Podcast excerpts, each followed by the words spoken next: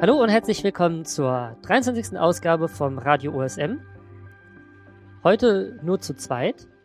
Ich sitze hier in Wiesbaden und auf der anderen Seite von Deutschland ist der Andi. Genau, heute aus dem Landkreis Donau-Ries. Also komplett alles anders als Ach, du bist sonst. auch nicht in München wie sonst? Nee, genau. Oh, schau mal an.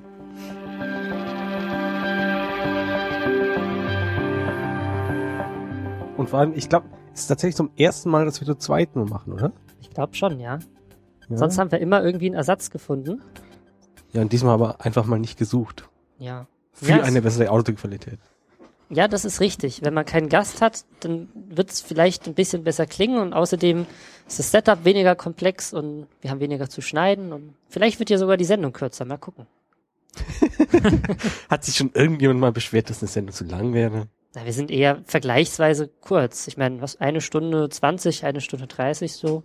So Freakshow-Folgen gehen ja wie über die vier Stunden mittlerweile alle. Ja, hinaus, es- ne? Die sind ja auch Freaks. ja, wir nicht. Oder? Das habe ich nicht gesagt. Naja. Na gut, dann fangen wir doch einfach schon mal mit unserem ersten Thema an. Ähm, ich habe eine Mail gelesen auf der Mailingliste auf der talk.de. Die fand ich lustig. Ich lese einfach mal den Titel vor. Die Mail ist von Frederik Ramm. Und er schrieb, dann trag sie doch ein, du Depp.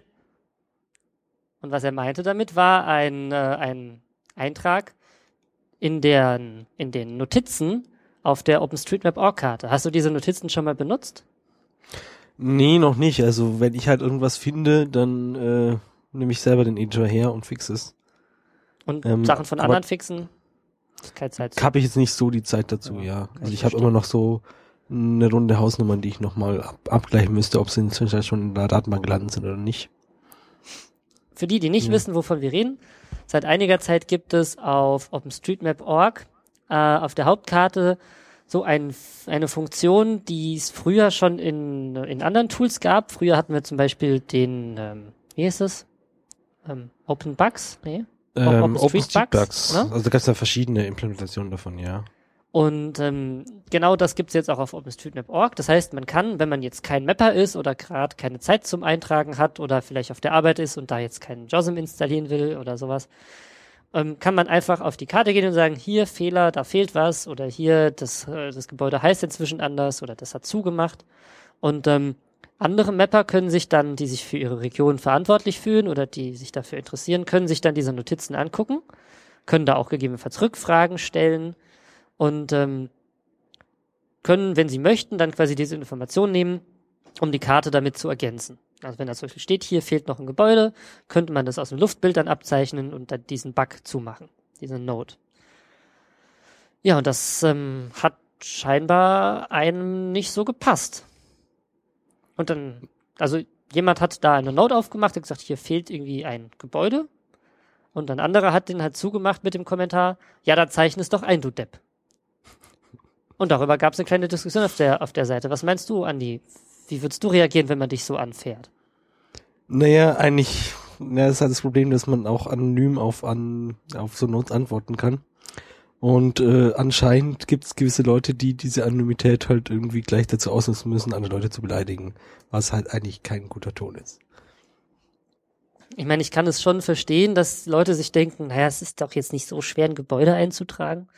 Aber ich kann mir schon auch einige Gründe vorstellen, warum man das jetzt nicht gerade zu diesem Zeitpunkt machen kann. Ja, also es kann einfach nicht sein, dass er so, dass das umgesprungen wird. Ja.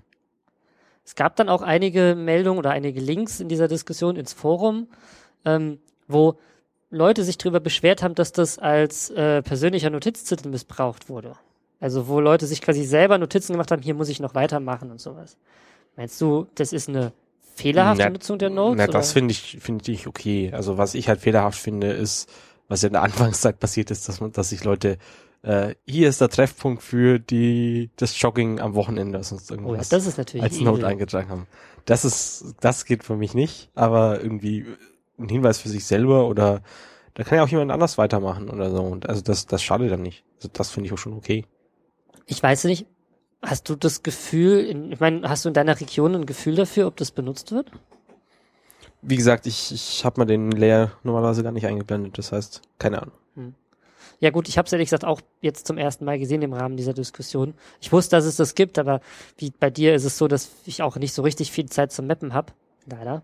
Und ähm, aber die die Sorge oder sagen wir mal das das Gefühl, was ich habe, wenn einige kennen das ja auf talk.de, der Umgangston ist mh, Na, ich weiß nicht, ob du ob du da jetzt von talk.de auf auf diese Notes schließen kannst. Also das sind halt doch wieder das eine ist E-Mail, das und das Web auf talk.de ist sogar noch alle irgendwie mit irgendeiner E-Mail-Adresse, die auch irgendwie existieren muss, da muss ja was ankommen. Das heißt, da kennt man die Leute dann eher, als wenn man jetzt so rein, so anonym irgendwo was, was hinschreibt. Ja, was ich halt meine ist, dass, ähm, also diese Notes werden ja vor allem benutzt von Leuten, also vermute ich mal von Leuten, die entweder, also, naja, hm, das ist auch schwierig, das einzuschätzen. Ich hätte jetzt aus dem Bauch raus gesagt, dass die vor allem von Leuten benutzt werden, die halt selber keine Mapper sind, aber was machen die denn auf OpenStreetMap.org? Das wäre mal eine interessante Frage, wie viele Leute OpenStreetMap.org benutzen, ohne selber Mapper zu sein.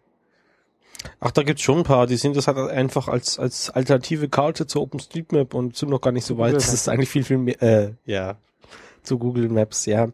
Ähm, und sind noch gar nicht so weit, dass sie halt auch verstanden haben, dass es eigentlich viel, viel mehr ist. Ja.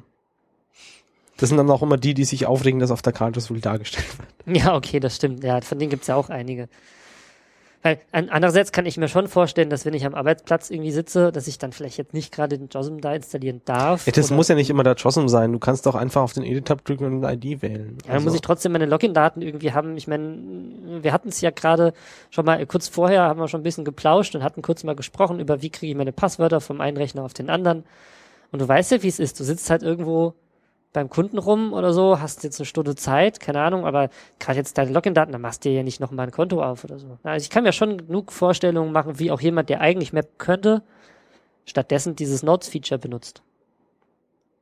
Benutzt einer von euch im Chat dieses Notes-Feature? Habt ihr ein Gefühl dafür, ob da äh, mehr aufgehen als zu oder? Ja, wir hatten ja vorhin schon ein paar Aussagen zum Thema. Also ähm, Michael meint zum Beispiel, er nutzt die Notes nicht. Äh, JFF meint äh, ab und an. Hm. Ja. Ja gut, der wird auch noch mal kurz erwähnt, dass, dass Leute da zwar echte Sachen eintragen, aber keine Lust haben, sich im Editor einzuarbeiten. Aber das kann ich auch irgendwo verstehen. Also die Frage ist halt, Leute, die keine Lust haben, sich im Editor einzuarbeiten, denen kann man das ja nicht vorwerfen. Man kann nicht sagen, du musst. Da gibt es zwei Möglichkeiten. Entweder er lässt es sein und behält sein Wissen für sich, oder er macht halt so eine Note. Ja, das erinnert mich wieder an die Diskussion, die ich mit Jochen mal über äh, deinen Interviewgast, den du mal hattest, äh, mit Ach, dem stimmt. Segeln und so weiter, äh, unterhalten habe, wo er halt auch meinte, ja, hm, er kann den nicht so wirklich verstehen. Also der soll sich doch mal ein bisschen anstrengen oder so. Ich, wahrscheinlich zitiere ich ihn Jochen da jetzt total falsch, aber. Ja, ich hatte so was ja. ähnliches im Kopf. Ähm, ja, ich habe die Statistiken gefunden über die Notes hier. Natürlich. Ja, ja äh, Freund, Pascal hat natürlich Pascal. schon wieder was gemacht, ja. Ja, ich ja. glaube, er ist sogar irgendwie in den, er hat dann auch Auswertungen gemacht, wer am meisten Notes schließt. Witzigerweise ist er auch selber unter der Top 5 oder ich glaube, der war Position 2 oder sowas. Ja. Mal gucken. Germany, overall 6437 Open 1600. Oh, das ist ja gut. Das ist ja ein, doch ein sehr großer Prozentsatz geschlossen. Und was sind da oben die Graphen? Contributors with a Node, overall open and closed. Das sieht aber doch echt gut aus. Also oben links dieser Graph mit den äh, closed grün, open rot, sieht man, dass es zwar ungefähr linear mehr werden, nicht so sehr viel, aber es wird linear mehr, aber die Anzahl der Open bleibt ungefähr konstant. Ist besser, als ich mir das eigentlich gedacht habe. Hast du den Graphen vor dir? Ja, ja. War wieder wie immer zu klein, aber das ist ja normal für Pascal. Ähm, aber ja, also müsste halt mal, das ist jetzt immer pro Tag oder was, was neu geöffnet wird und was neu geschlossen wird, oder? Mm, ja, ja. Oder ist aber man, der, man ja, sieht. Was meinst du? Nee, users who opened, commented or closed a note except anonymous. Nee, oben links, overall open and closed. Ah, ja, komm, das okay. ist jetzt für die Hörer auch super spannend, wenn wir ja, über Dinge reden, die sie sich wahrscheinlich gerade nicht angucken. Wir können ja mal versuchen, das als Grafik in, in, in das Kapitel einzubauen. Mm, ja. Oder zumindest den Link, der ist ja in den Show Notes schon, wie ich es Genau, da kann man dann direkt äh, klicken, sobald man einen Player benutzt, der das kann. Gut. Ja, und äh, Pascal ist insgesamt auf Platz 7 von den Leuten in Deutschland, die Notes. Äh, was sind das? Over, Ähm, da wird die Summe gerechnet, also ist von Open, Actions. Commented und Closed. Ja gut? Open 0, äh, Closed 235. Ja. gut, dann arbeitet er das wohl gut ab. Also Und es gibt natürlich einen, der ist auf Top 1. Anonymous mit 4050 in Deutschland. Aber um ehrlich zu sein, wenn ich mir überlege, das ist die einzige Art und Weise, anonym bei OSM beizutragen, In Zwischenzeit, ja. an anonym im Sinne von, ich habe gerade mein Login nicht da oder ich habe, wir hatten ja gerade, als es um die Shownotes ging, hatten wir ja auch die Diskussion, ah, da muss ich mir ja einen Account machen. Das ist schon für, für viele noch ein Hindernis, was ich auch irgendwo verstehen kann. Man hat ja heute schon 10 Millionen Accounts bei vielen Netzen. Eigentlich finde ich es nicht schlecht, dass wir so eine Kontributionsmöglichkeit haben. Ja, also ich, ich finde es auf jeden Fall gut, dass das jetzt äh, von den dezentralen Tools, die es da gibt, in in die Hauptseite gewandert ist. Auch so, dass man eben so diesen Wildwuchs so ein bisschen einschränkt. Also Mhm. ähm, Dietmar erzählt auch, dass OpenStreetBugs jetzt auch nur noch Read-Only ist. Sozusagen, dass Leute noch was übertragen können. Mhm.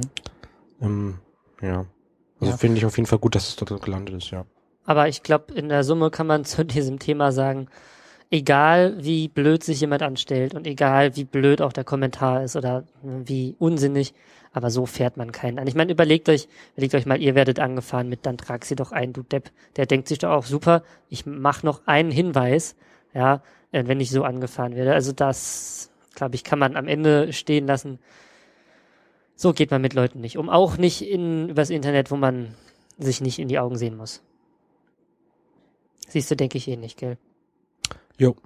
Ich finde noch die, die Spalte oder die Zeile äh, Unknown Country auf der Sta äh, Startseite von seinen Dingern ganz witzig. Okay. Und da steht da auch dann pro Land eine Open Closure Ratio. Und die ist bei Deutschland bei 2,79. Was auch immer das heißt. Ja, okay. Ich glaube, das ist der offene Stand. Genau, 2,79, das ist, ähm, ja Also es gut, gibt- f- 4000 closed, äh, 1000 open, ja, ungefähr. Ja. Hm. Naja, keine Ahnung. Das könnt ihr euch dann selber ausknobeln, was die Zahlen bedeuten. Ähm, eins wollte ich noch gerade äh, erklären, was, also wenn man jetzt Links zu OpenStreetMap-Karten schicken möchte, Mhm. Da gibt es andere Möglichkeiten. Also wie gesagt, da muss man keine Not erstellen, sondern da gibt es inzwischen, ist es glaube ich neben der Share-Button und da kann man dann auch so einen Shortlink bekommen und da gibt es auch diesen Include-Marker äh. Früher musste man sich das in der USL, in der URL ja selber zusammenbasteln. Also kurz nochmal, ähm, so dass äh, es auch äh, jeder versteht. Ähm, Ja. wenn ich auf OpenStreetMap.org bin und möchte jemanden halt einen Link schicken, hier treffen wir uns. Da gibt's links diesen, diese äh, Aktion, so, so drei Blöcke und am Ende vom zweiten Block ist ein Teilenknopf. Wenn man da so ein, so ein Quadrat mit einem Pfeilchen raus, wenn man das aufkriegt, gibt's dann in dem sich öffnenden Reiter an der rechten Seite eine Checkbox Kartenmarker setzen und den kann man dann dahin draggen, wo man sich äh, treffen will. Und dann ist in der re- rechten Reiter eine URL zum Copy and Pasten und die kann man dann seinem Freund oder Kumpel oder wem auch immer schicken und da trifft man sich. Dann. Da, der kriegt dann eine Karte mit dem Marker an der Stelle. Es gibt da auch gleich die Möglichkeit, auch einen kurzen Link zu haben, falls man irgendwie. Oder sich das Bild runterzuladen als PNG oder, oder, oder. Also das Ding bietet echt gute Fähigkeiten. ja. Wenn man das, Das, ist so dann ein irgendwie bisschen der gell? Das war früher der Export-Hub im Prinzip. Nur, dass es nicht funktioniert gerade. Serverlast Ah. zu hoch. Naja, wurscht. Aber das mit dem Kartenmarker-Link, das funktioniert auf jeden Fall. So. Du hast den Editor ausprobiert. Naja, also ich, ich habe halt in meinem, was war's denn, Twitter oder App.net, ähm, hat äh, ein User, dem ich folge, die Frage gestellt, äh, ja, was nimmt man denn unter iOS so für einen für einen OpenStreetMap-Editor? Und ähm, ich habe ihm dann erstmal ähm, GoMap, Ausrufezeichen, Ausrufezeichen empfohlen. Äh, und ähm, da, da er meint halt iOS, mir unklar war, ob er jetzt äh, das Telefon meint oder ein Tablet, ähm, habe ich ihm dann auch noch ähm, ID, also der Mhm. webbasierte JavaScript-Editor auf der Hauptseite empfohlen. Ähm, zuletzt meinte er, ja, geht ja leider nicht offline und so. Äh, stimmt, äh, habe ich dann auch mal ein Ticket dafür anlegen wollen, aber es gab natürlich schon eins, ähm, ist aber auch schon ein bisschen älter. Also ja, schauen wir mal, ob das noch kommt. Es wäre natürlich toll, wenn man einfach, wenn man noch Verbindung hat, das Mhm. einfach runterlädt, die Anwendung dann lokal auf dem Gerät, auch als Web-App, das geht ja. Man muss halt entsprechend die Standards unterstützen, äh, die es da inzwischen halt gibt und dann bearbeiten kann und dann auch später das dann hochladen kann, sozusagen, wenn man dann wieder keine Internetverbindung hat. Ja, ich kann mich aber ehrlich gesagt kaum erinnern, jemals eine wirkliche Web-App gefunden zu haben, die das auch wirklich gut kann. Weißt du da irgendeine, die man als Referenz nennen könnte? Mm, Die, die wirklich auch Offline-Storage macht. Mhm, also so spontan jetzt nicht, nee. Also eine Web-App, die man immer so als, als sehr gut umgesetzt äh, nennt, ist Forecast. Mhm. Hast du die schon mal gesehen? Nee. Die haben sich wirklich sehr viel Arbeit gemacht. Ähm, und der magst du eigentlich auch nicht an, dass er irgendwie- Forecast.io, meinst du? Genau. Hm. Ich mal ausprobieren. Ja, also kann man sich als Entwickler auf jeden Fall mal einiges davon abschauen. Und die haben auch dann vor allem schön viele äh, Blogbeiträge geschrieben, wie es denn dazu kam und so. Und wie man es optimiert. Also die haben zum Beispiel komplett auf kein Framework gesetzt, sondern alles halt selber gemacht. Deswegen ist es eben so, so responsive in Anführungsstrichen. Aber ja. Also Entwickler auf jeden Fall die, Ja, die, schaut, schaut echt gut aus. die, die Preis, äh, die Blog-Einträge da lesen. Ähm, und äh, was aber die anderen Nutzer da so empfohlen haben, war ein Editor, den ich noch gar nicht kannte, na, namens Pushpin OSM. Ähm, aber du kannst ihn schon, oder? Ich kannte den schon. Wir haben ja vor Ewigkeiten mal eine Sendung gemacht zum Thema ähm, Editor, wo wir Editoren verglichen haben. Ähm, und da hatte ich den schon installiert ähm, und auch schon mal ausprobiert. Und ich weiß, dass es seither einen ganzen Satz Updates dafür gab, aber ich habe ihn seither nicht mehr angeklickt. Und jetzt im, zur Vorbereitung der Sendung habe ich es dann mal wieder ausprobiert. Äh, aber Erzähl du doch mal, was du für Erfahrungen damit gemacht hast, weil dann kann ich mal erzählen, dass meine etwas anders waren. Naja, ich habe ihn halt erstmal in München aufgemacht, so Innenstadt, und wurde erstmal erschlagen, weil äh, angeb anscheinend haben wir zu viele Häuser. Ja. Also, das Nichts ist könnt ihr halt, richtig machen. Bayern. Ja, es ist, Saupreisen, oder wie das heißt. Ja, es war halt, er setzt halt auf jedes Haus so nochmal einen kleinen Poi. Und du siehst dann halt die eigentlichen wichtigen Pois, wo ist jetzt da eine Bank und, und wo ist das und jenes, Mhm. siehst du halt nicht direkt. Ja, also als ich jetzt hier äh, bei mein, meinen Eltern gemacht habe, da geht's wiederum, weil da halt einfach mehr Abstand zwischen den Häusern ist. Äh, wobei es halt schon irgendwie so ein Bootel, also ich hätte wahrscheinlich da gerne so eine Option, wo ich die Häuser ausblenden kann und nur die normalen Pois setzen kann, Mhm. aber Ja, bei mir ist es so, dass äh, im Großen und Ganzen nur Häuser gemappt sind, die auch ein POI haben. Also ich bin hier eher so im Außenbezirk von Wiesbaden und das sieht eigentlich ganz gut aus. Also vor allem, wenn man etwas weiter reingezoomt ist. Und was ich sehr schick finde, dass wenn man den POI, also der, der, der macht so einen Marker, so einen, so einen Google-Marker, würde ich fast sagen, auf jedes Haus drauf. Und wenn man das anklickt, dann highlightet er drumrum den Gebäudeshape. Und das finde ich echt gut gemacht. Vor allem, was ich hier gerade sehe, der kann sogar äh, Multipolygon-Relationen richtig anzeigen dann. Also er zeigt Okay. hier Gebäude mit Löchern richtig an. Finde ich echt gut. Was man Ja, aber sagen muss, ist, man kann damit den Shape selber nicht bearbeiten. Man kann nur vorhandene, vorhandene Punkte ähm, äh, verändern, Pois. das Tagging verändern, ne, für Pois halt, aber genau. Gebäude kann man jetzt nicht einzeichnen oder so oder Flächen oder Wege verändern. Das geht nicht. Man kann halt nur vorhandene Sachen verändern oder eben Pois hinzufügen. Ja, was mir auch so ein bisschen fehlt, dass sich das Formular, das, auf das man, wenn man dann auf so ein Poi draufdrückt, ähm, dass es sich nicht anpasst, was es von Poi ist. Oh Also ja, da das müsst- stimmt. Da müsste man halt mehr Infos, also wahrscheinlich, vielleicht wissen, haben die, die Entwickler auch nicht so viel Know-how über, über, ähm, ja, OSM, aber es ist halt, wobei ein bisschen was ist schon, also zum Beispiel bei der Bank habe ich jetzt gerade gesehen, da stand halt zum Beispiel ja ATM Mhm. äh, gibt es oder nicht.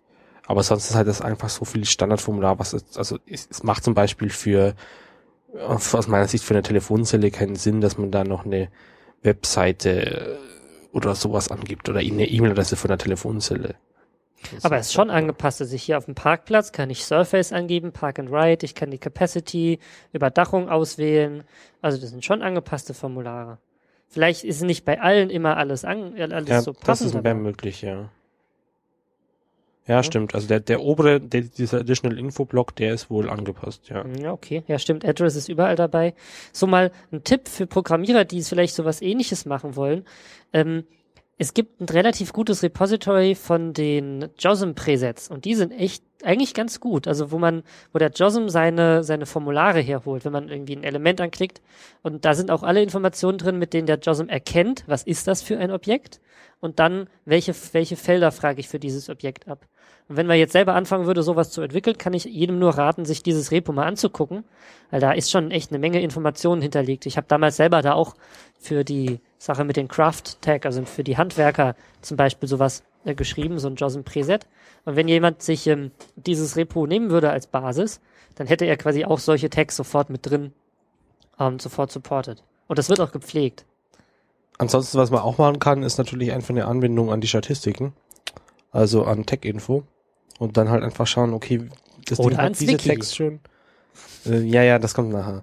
ähm, ja, zum Beispiel ID macht das, glaube ich, schon so. Also die, die zeigen dann halt über Tech-Info, ähm, wenn du jetzt einen Key ausgewählt hast und dann halt den Value eintragen möchtest, äh, die Vorschlagsliste, die da kommt, die kommt aus Tech-Info und ist eben nach Anzahl der Verwendungen sortiert. Mhm. Und TechInfo spuckt ja auch häufig dazu verwendete genau, also darüber kannst du es halt auch wieder kombinieren, ja. Mhm. Ja, eigentlich gar nicht so blöd, stimmt. Und vor allem, es pflegt sich halt selber, ne? Ja, klar, also ist automatisch sozusagen. Brauchst halt wieder eine Datenverbindung oder so, oder musst es halt wieder entsprechend cachen. Gab's nicht von TechInfo, zumindest in der Anfangszeit erinnere ich mich, dass es da auch mal so, so einen Datenbank-Download gab. Dass man sagen konnte, okay, ich will die gesamte Datenbank einmal haben und dann kann es das auch offline einbinden. Weißt du, ob der das noch hat? Bestimmt. Also, Ah, so wie ich ihn kenne, soll er das schon noch haben.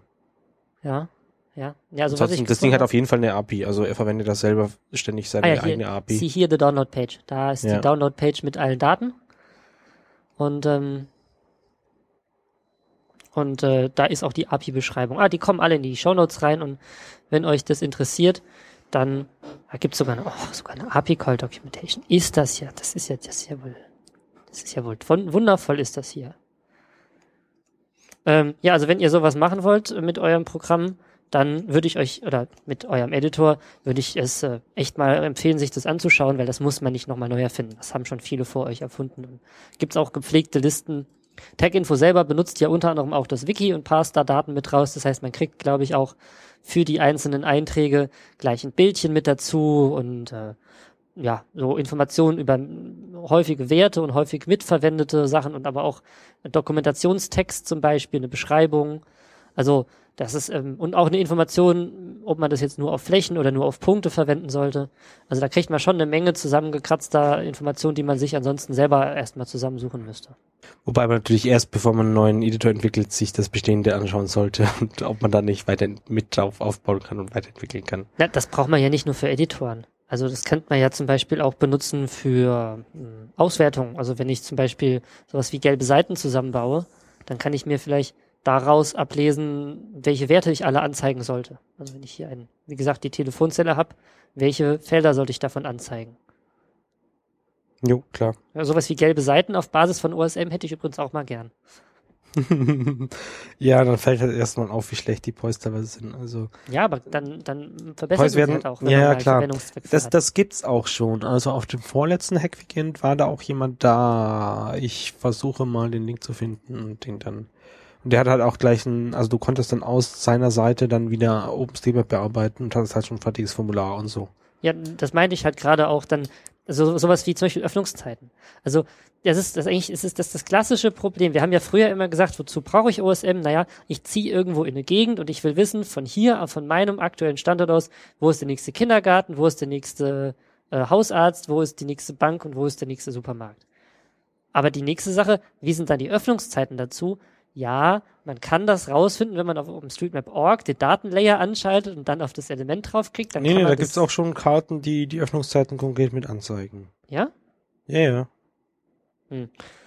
Gibt's Okay. auch JavaScript-Libraries, die, die, die, die Art und Weise, so wie wir es gemacht haben, ähm, ähm, so wie, wie es bei uns getaggt wird, auch parsen und so weiter. Das hatte ich gesehen, dass das einer programmiert hat, aber ich hatte davon jetzt Ja, keine es gibt, Verwendung gab sogar zwei, es gab sogar zwei Implementationen. Ähm, eine wurde dann wieder eingestellt. Ah, ich sehe weil eine alternative Implementierung. Aha. Hm, muss ich mal googeln. Aber was, was mich interessieren würde, wäre halt wirklich so ein, finde mir mal, also wie gelbe Seiten hat funktioniert. Ich meine, die Daten sind eigentlich alle da. Finde mir mal, ähm, weiß nicht, Bäcker in Gauernheim, ja, und dann fallen die halt alle da raus und die Öffnungszeiten und die Adressen, also ich erfasse sowas, wenn es außen am Haus angeschlagen steht, beim Taggen gleich, ähm, gleich mit. Die Informationen müssten ja eigentlich da sein. Also, ja, müsste man mal nur mal machen, ne? Ja. Kommt auf die Wunschliste. du hast noch eine Seite ausprobiert, eine Webseite, ha? Ja, keine Webseite, sondern ich hatte ja, glaube ich, vor, vor ewig Zeit, als der Sommer so angefangen hat, ähm, angefangen, oder, na, gefragt, also ich, ich hatte wieder mal ein iOS-Gerät mir geholt und wollte da halt irgendwas zum Fahrradrouting haben. Und äh, habe da halt ein bisschen gesucht und bin dann am Ende bei Komoot gelandet. Ähm, das kennt man ja vielleicht aus der Folge mit Frederik, also aus der vorletzten Folge. Ähm, die haben so eine Suchmaschine auf der State of the Map in Birmingham vorgestellt. Oder ja, eine, eine Verbesserung. Ja, wie soll man es nennen? Also sie, sie gehen halt, äh, sie nehmen sich ein ein Planet Import, der für Nominatim importiert wurde und nehmen das dann wieder und generieren daraus ein XML-Dokument, was dann in Apache Solar geworfen wird. Und das sucht halt dann relativ gut. Also man kann sich auch da vertippen und versetzen ein Ergebnis und so weiter. Mhm. Ähm, aber was ihr eigenes Produkt ist, eben so eine iOS und ich glaube auch Android-App, mit der man eben Fahrradroutenplanung äh, machen kann. Ähm, braucht leider immer eine Internetverbindung. Das heißt, man sagt halt, ja, ich möchte von der aktuellen Verbindung äh, nee, von der aktuellen Position irgendwo anders hin und dann sucht er dir halt irgendwie so verschiedene Routen raus. Äh, teilweise auch, weißt du, so halt irgendwie auf Fahrradrouten äh, rumfährst und so. Ähm, und es funktioniert, also in der Nähe von Bächen oder was halt irgendwie landschaftlich schön ist, wo man halt irgendwie mal so, so, so wandernmäßig geht, nur mit dem Fahrrad eben auch rumlaufen möchte und, und sucht mhm. halt auf Basis von OSM-Daten da halt die passenden Wege raus. Ja, oder auch, auch Mountainbike und so weiter. Und das funktioniert eigentlich relativ gut. Ähm, dumm ist nur, dass man sich halt, also ich wollte zum Beispiel jetzt in Karlsruhe einsetzen, da musste halt dann wieder Zusatzpakete für zwei, drei Euro für diese einzelne Stadt kaufen. Ich hatte eins ist glaube ich dabei, das hatte ich mal von München geholt und habe das da halt jetzt immer benutzt. Hat da jetzt schon auch eine Anzeige, wie, wie schnell bist du und so. Und ja. Um, ähm, ich sehe, die haben auch eine Webversion. Hast du die schon mal ausprobiert? Nicht wirklich, aber das wird wahrscheinlich dieselbe sein.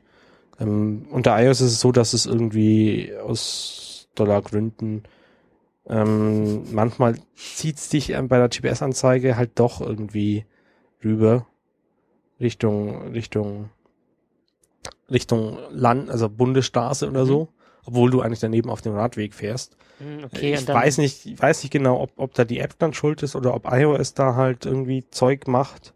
Und er macht so richtig Turn-by-Turn-Routing auf äh, so für auf dem Fahrrad. Genau. Ja, cool. Genau. Also äh, er sagt ja das, ich finde es ein bisschen schade, also gerade wenn ich Podcast höre oder so, dann stört eigentlich diese Stimme nur. Da wäre es eigentlich sinnvoller, wenn sie einfach so eine Zwischenoption hätten mit jetzt mal nur einen Ton ansagen, also so einen Ton, dass man wieder aufs Display schaust oder sowas. Mhm. Was sie halt auch nicht können, ich, dass sie direkt aufs, aufs auf den Lockscreen sozusagen anzeigen. Ja, gut, das ähm, können das können aber Apps prinzipiell nicht. Also auch die, die Autonavi-App, dieses äh, Scopler-Navi, was ich benutze, mhm. das kann das halt auch leider nicht. Also es können halt, nur die IO, also die, die genau. Apps von Apple, oder? Genau, auf dem Lockscreen. Das, das, das läuft im Hintergrund weiter und es schickt dir dann Notifications, die dann ja, auf dem genau. Lockscreen angezeigt werden. Aber mh, es ist halt so ein bisschen. Also da gibt's noch keine API. Also es gibt's nee. nur für, für Player und so weiter, die dann genau. halt da genau. irgendwie Genau. Ah, okay. Und ähm, was halt dazu führt, dass du das Display immer anlassen musst. Und das braucht halt dann auch entsprechend Strom. Ne? Also das Display ja. ist ja der größte Stromverbraucher im iOS. Und deswegen, tja, hm, hm, schade. Ne? Das, dann tendiere ich manchmal, wenn's, wenn ich wenig Akku habe und gerade kein Ladekabel, zum Beispiel im Auto habe ich ein Ladekabel, kein Problem. Aber auf dem, auf dem Fahrrad habe ich kein Ladekabel, dann würde ich Noch wahrscheinlich nicht. dann das nicht benutzen. Ich, ich habe ja schon mal drüber nachgedacht, dass ich auch so einen Anschluss, USB-Anschluss ans Fahrrad irgendwie baue, der dann an Dynamo, der bei mir eh fest eingebaut ist. Mhm. So als. Ja, diese Nabendynamos bringen im Prinzip genau. sogar genug Strom. Aber ja. Du musst das halt mit deinen Muskeln dann erarbeiten. ja, ist die Frage, ob sich der Widerstand, weil jetzt, weil sich Strom entzogen wird, so viel höher wird. Ja, naja. gut, die Menge an Energie, die reingeht, ist die Menge an Energie, die du reinsteckst. Ja, klar. Naja, kann man ja mal gucken, wie viel Watt das dann sind und wie viel, äh, wie viel Haferflocken du essen musst, um das wieder reinzuholen. nee, das schadet mir jetzt auch nicht so. Hm. Also ich habe die Webseite ein bisschen jetzt gerade mal rum, dran rumgespielt. Ich finde, die ist echt gut gemacht und bietet dann zum Beispiel auch an, dass man am Rechner die Route nochmal nachkorrigieren kann. Sagt kann, na, ich möchte lieber doch hier lang fahren und, und statt da lang und kann sich danach die Route dann ans Handy schicken. Und ähm, das, das ist echt praktisch. Also wenn der dich dann irgendwie über den Feldweg jagt und du sagst, auch ich würde aber doch lieber durch den Ortskern fahren und vielleicht nochmal beim Bäcker vorbei oder nochmal einen Kumpel besuchen bei einer längeren Tour, und kannst dir dann die Karte ans Handy schicken. Das finde ich echt praktisch. Hast du das schon mal ausprobiert, von der Webseite aus dir was zu schicken? Nee, also meistens nehme ich es halt auf so auf so Standard ähm, Standardrouten. Mhm. Und ähm, also aber was ich mache, das oder was ich halt auch ganz nett finde, dass ich halt die die Routen, die ich dann gefahren bin, auch direkt auf die Webseite hochladen kann, ohne dass ich viel machen muss. Mhm. Also standardmäßig ist es auch um Share Public und so weiter. Das habe ich halt einmal jetzt umgeschalten und dann dann war das auch okay und so, aber ich wollte die eigentlich auch nochmal auswerten und dann teilweise halt auch schauen, was da kaputt ist und, und das wieder auf OSM sozusagen mhm. Äh, münzen, oder dass man da halt wieder Note aufmachen und hoffen, dass, der, dass dich keiner anschaut. Nee, nee, nee, nee, nee, nee, nee, nee. Das mache ich schon, mache ich schon dann auch direkt im Editor. Okay. ähm, eins muss man noch sagen, also die Karte wird standardmäßig immer nur genordet ausgerichtet und erst wenn man irgendwie zweimal auf dieses linke Icon unten rechts drückt, äh, kommt auf die Idee, das auch in Fahrtrichtung auszurichten und er speichert es dummerweise auch nicht. Also man muss jedes Mal wieder drauf drücken.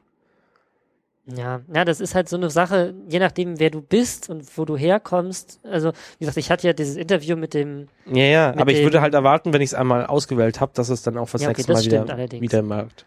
Aber ich habe ja, ja, mit dem mit dem Typen geredet, mit dem ähm, Geocacher, und der benutzt mhm. zum Beispiel, der, der ist halt ein, ein, alter Segler und der kennt halt Karten nur genordet, weil die gab es in Papier, die haben sich halt nicht von selber gedreht. Ja. Und wenn der zum Beispiel Geocachen geht, der hat halt sein Navi auch immer so, dass die Karte genordet angezeigt wird. Klar, wenn ich irgendwo dann, was... Dann, dann hat er mir aber mal sein Gerät in die Hand gekriegt und gesagt, jetzt finde diesen Punkt. Und ich bin immer erst zehn Meter nach vorne gelaufen, habe gesehen, dass der Pfeil sich aber rückwärts bewegt, habe mich umgedreht, bin dann in die andere Richtung gelaufen. Also das muss echt bescheuert ausgesehen haben, weil wir äh, Generation iPhone und Co halt damit nicht klarkommen, dass Karten genordet sind meistens. Naja, also ich finde zum Beispiel, wenn du jetzt das erste Mal irgendwo hinfährst, also ich, ich war jetzt zum Beispiel neulich, äh, die Tage auf äh, Strecke München-Berlin unterwegs und dann fährst du immer gerade rauf, aber du musst irgendwann auch noch rechts, da hat eine genordet Karte schon geholfen, um so ein bisschen zu sehen, ah, okay, so fahre ich jetzt in der Gegend rum. Aber wenn ich halt die Gegend eh schon kenne oder wenn ich halt äh, nicht auf der Autobahn fahre, sondern aufpassen muss, okay, dass ich jetzt da die richtige Abzweigung erwische und so, da bevorzuge ich halt dann doch eine, eine in mhm. Fahrtrichtung ausgerichtete Karte. Kennst du denn ein, also du hast ja gesagt, dass das Komoot zwar total toll ist, aber immer Internet braucht. Kennst du denn einen, äh, einen Programm, das Fahrradrouten offline macht?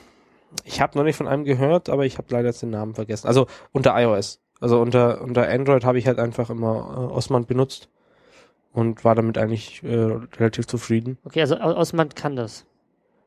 Ja, soweit ich informiert bin, ja. Okay. Ja, ja, dann äh, muss ich das wohl auch mal ausprobieren, ne? Das Komoot. Also ich kannte das nur vom Namen her, ich fand den Namen irgendwie etwas merkwürdig, aber jetzt, wo ich mir das mal angeguckt habe, sieht das echt gut aus. Also es war halt einfach so das, was ich am Ende halt so wenn für Fahrradrouten unter iOS einfach so gefunden hat, was mir am besten zugesagt, mhm. gesucht hatte. Falls ihr noch andere Tipps oder so habt, ja, schickt einfach mal. Ach so, eins habe ich noch. Ähm, und zwar, man kann dummerweise die, die Stimme, also das Navi die Navigationsstimme nur am Anfang ein- und ausschalten. Wenn man sich dann umentscheiden möchte, habe ich auch keinen Weg gefunden, wie das geht. Mhm. Ist die Stimme denn irgendwie verträglich? Vert verträgt? Sie ist sehr langsam und sehr gleichförmig und bla und also sie könnte halt viel, viel schneller sein, gerade wenn du eigentlich Podcast hören möchtest und der deswegen dir es runterdreht und auch nicht stoppt oder so. Ah, ja, das ist schlimm. Und deswegen meinte ich ja auch dieses, ich hätte gern dieses Zwischending, wo einfach nur einen Ton macht oder so, dass ich mal aufs Display schauen soll. Mhm.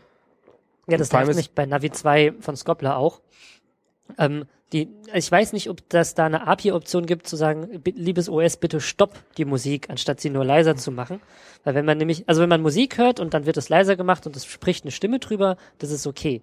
Aber wenn du Podcasts hörst, das heißt, du hast irgendwie zwei oder drei Leute, die sich gerade unterhalten, dann werden die leiser gemacht und dann spricht obendrauf noch deine Navi-Stimme mit dir, dann fällt es mir manchmal echt schwer, da noch zuzuhören und zu verstehen, wo ich jetzt hinfahren soll. Also wenn es da irgendwie eine Option gibt, zu sagen, ich möchte gern die Musik komplett ausschalten oder stoppen oder so, das wäre schon hilfreich. Also es ist halt auch, man, man versteht dann weder was vom Podcast noch was von der Ansage, dann spult man den Podcast ein Stück zurück und bis zu dem Moment, wo man äh, dann an der nächsten Ausfahrt ist, ne, dann quatscht sie dann wieder in genau dieselbe Stelle rein. Das ist irgendwie, naja. Ja. Es hat das Problem, dass, dass für Apple Podcasts auch nur Musik sind. So zum gewissen Grad. Ja gut, ich benutze ja eine eigene App. Ich benutze ja Instacast. Der weiß ja schon, was Podcasts sind und wie die sich so verhalten. Ich weiß nur nicht, ob die API, die ähm, Audio-API von äh, vom iPhone, dem dem Programmautor die Möglichkeit gibt zu sagen, ich bin wichtiger als Musik und deswegen machst du die jetzt mal aus während der Ansage. Ja, müsste man Muss mal mal nachschauen. einen iOS-Developer fragen. Ja. Ob der das Oder weiß. falls ihr iOS-Developer seid, sagt uns mal Bescheid. Ansonsten äh, Tür ASD oder wie auch immer man ihn ausspricht im Chat ähm, sagt noch Big äh, Bike City Guide macht Fahrrad Offline Routing für Android und iOS. Ja, müssen wir mal testen. Hm? Bike, Bike, Bike City City Guide. Guide. Haben die, haben die auch eine App? Ja gut, sonst könnten sie ja nicht offline machen. Ne? Genau. Hm. Nein, Okay. jein, also theoretisch schon, aber es wird schwierig. Jo. Ach, das sind die Leute, die da auch dies mit diesem Finn und so, ähm, diesem Plastik ähm, Fahrradhalter aus, aus Gummi, mehr oder weniger. Ach so, dieser, dieser Gummischlüpfer zum Genau. Der, Reinstecken. Habe ich aber auch nur von gehört. Hast du das Ding schon mal gesehen?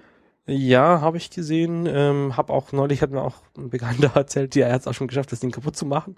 Hm. Ähm, selber habe ich mir dann noch keinen gekauft in die Richtung.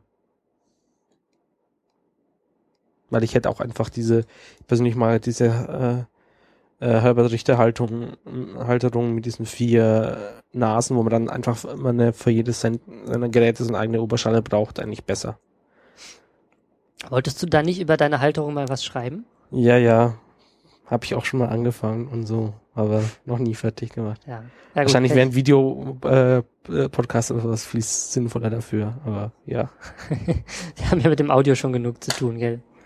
Ja, mal schauen. So, gut. Wir haben eine Mail bekommen. Ja, mit dem Titel Tech-Info ist scheiße und benutzt endlich mal das verdammte Wiki. Und daraufhin meinte er äh, gleich in, in seiner ersten Zeile, so, jetzt habe ich ja eure Aufmerksamkeit und hier ist es, was ich eigentlich sagen wollte. Ja, ich fand die Mail auch lustig und ich hab, ich hab sie noch nicht halb gelesen gehabt, da habe ich mich schon tierisch aufgeregt. Ähm, und wollte eigentlich was zurückschreiben und dann habe ich mir gedacht, naja, komm, ich lese sie doch fertig und schreib dann was zurück. immer. Also immer erstmal eine Runde um Block gehen, bevor man auf sowas ne, auf, auf. Nein, ich hätte ihm ja nichts zurückgeschrieben. Das hätte ich mir ja auf jeden Fall für den Podcast aufgehoben, einfach weil es so toll ist. Und weil äh, angeblich sei es ja ganz schön, wenn ich mich aufrege. Bin ich mal gespannt. Oder wenn wir uns aufregen, besser. Ha, fangen wir doch mal andersrum an. Hast du denn die Mail gelesen? Ja, also sie war recht lang und hat sich teilweise wiederholt, aber ähm, teilweise war schon was Wahres drin. Marc, traust du dich denn, sie mal kurz zusammenzufassen? Naja, er, er hat ein bisschen kritisiert, dass wir ähm, Tech-Info ein bisschen zu verherrlichen. So ein bisschen, ja, also ähm, und dass eigentlich Tech-Info kein Tool ist, um für, An für Anfänger sozusagen. Habe ich so richtig Sondern? zusammengefasst? Ja, ja, doch, ich denke schon. Ähm, plus, dass, ja, doch, eigentlich, ich glaube schon, ja. ähm, und eigentlich hat er ja auch recht damit. Also, das stimmt schon. Wir, wir sehen das vielleicht ein bisschen anders, weil wir eben keine Neulinge mehr sind. Und das Wiki uns nichts mehr Sinnvolles geben. Naja, wobei das hat auch Naja, nicht wahr. Ich so meine, ist guck mal, du hast nicht. diesen, diesen, äh, diesen Tag mit den, mit den Roll, Rolltreppen, ne? Das ist ja, da sind, da stehen ja richtig wichtige Dinge drin, sowas wie, fährt sie jetzt hoch, fährt sie jetzt runter, wann tag ich sie wie, wie rum muss der Way sein. Das sind ja Informationen, die kann Tech-Info dir gar nicht geben. Da ist die Wiki-Seite schon wichtig. Na, du, musst halt eigentlich beide zusammenziehen. Also mh, ich persönlich, am liebsten hätte ich halt so ein Tool. Ich weiß nicht, ob man das ins Wiki integrieren sollte, ob es wieder so ein eigenes Tool sein sollte, wo du halt so eine Frage stellen kannst, okay, ich möchte hier für dieses Ra- Restaurant jetzt die Zeiten angeben, wann es warme Küche gibt. Mhm. Und dann gibt's da halt, ja, verschiedene Ideen, wie man sowas taggen sollte. Und dann können halt, sollten halt die, die einzelnen Leute so ihre Text vorschlagen können und daneben siehst du immer, ähm, wie viele Leute sie denn verwenden. So, ja, aber das, heißt, ist doch für Anfänger noch, noch komplizierter. Wenn ich frage, wie soll ich das taggen? Und dann sagt dir das Tool, tja, das kann ich dir nicht sagen, nein, nein, aber nein, nein, nein, nein, es gibt folgende Tool. zehn Wege, such dir einen aus. Nicht das Tool, sondern andere User hm. schlagen halt ein Dinge vor. Oder ein User kann auch mehreres vorschlagen, sodass du sozusagen halt thematisch geordnet Vorschläge untereinander hast, so wie es Leute bisher machen. Ja, aber genau das ist doch eigentlich help.openstreetmap.org, oder? Jein, aber da ist es halt so, dass sich halt, wenn später mal jemand wieder draufschaut, dann hast du da die aktualisierten Zahlen, so die aktuellen aus Tech-Info sozusagen. Und der, der sich dann durchgesetzt hat, ist halt dann weiter oben. Ja, aber also das ist doch hier auch so. Man kann doch hier voten. Bei help.openstreetmap.org kann ich Ja, ja aber im Prinzip ist sozusagen ein, ein automatisches Voting auf Basis der Verwendung ah. der Tags in, in OpenStreetMap. Also, naja, gut. Das könnte ich mir auch vorstellen, dass das nützlich ist. Aber ich es weiß ist halt nicht, wieder eine technische Lösung für ein soziales Problem, oder? Ja, da sind wir ja ganz spitze drin. ähm, also, um mal die Mail aus meiner Sicht zu beantworten. Ähm, ja, du hast recht. Äh, wir loben Tag-Info, oder sagen wir mal so, wir empfehlen die Verwendung von Tag-Info, äh, weil es neutral ist. Weil es die Wahrheit, wie sie denn derzeit in der Datenbank existiert, widerspiegelt und vor allem, weil sich es nicht dauernd ändert. Und das sind eigentlich auch schon die drei großen Kritikpunkte, die ich am Wiki habe. Das eine ist, wenn ich hingehe und sage, also mir, mir ging es ganz am Anfang, als ich am Taggen war, so, dass ich mir gesagt habe, okay, wie, wie tagge ich etwas, dann suche ich im Wiki danach. Und dann passiert es dir halt, dass das Wiki dir keine eindeutige Antwort gibt, sondern du findest ein Proposal dazu und findest vielleicht, wenn du Pech hast, noch ein zweites Proposal, dann findest du eine Key-Seite, dann gibt's dieselben nochmal auf Englisch. Und manchmal sagen alle vier Quellen was anderes. Oder beinahe genau dasselbe, aber in einem Detail sind sie sich unsicher. Und für so einen Fall, also für einen Fall, wo, wo ich nicht sicher bin, was ist die richtige Verwendung, wie soll ich das jetzt eintragen, dafür ist dann Tag-Info nützlich, weil ich dann nämlich gucken kann, wie machen es denn andere. Es ist nicht dafür nützlich und es taugt auch einfach nicht dafür, wenn ich überhaupt gar keine Ahnung habe. Ich habe hier ein Geschäft, das ich noch nie zuvor gesehen habe, meinetwegen ein Döner, ja, oder was weiß ich, irgendwas, was ich noch nie zuvor gesehen habe und ich weiß einfach nicht, wie ich das eintragen soll da, dann hilft mit Hackinfo halt auch nichts weiter. Dann, dann gerade für uns als Deutsche, wir müssten dann in ein Wörterbuch gucken, wie könnte man das auf Englisch formulieren, dann jedes Wort mal den Tag-Info reinschmeißen, gucken, gibt's das da? Das bringt einen ja nicht weiter. Dafür ist das Wiki vor allem auch in der Landes- oder in der eigenen Sprache definitiv die richtige Anlaufstelle. Ähm, meine, meine Hauptkritikpunkt am Wiki ist eigentlich, dass es halt nicht eindeutig, keine eindeutige Antwort gibt. Oft gibt's, wie gesagt, mehrere, auch gleichwertige, äh, Einträge im Wiki, die aber eigentlich sich widersprechen.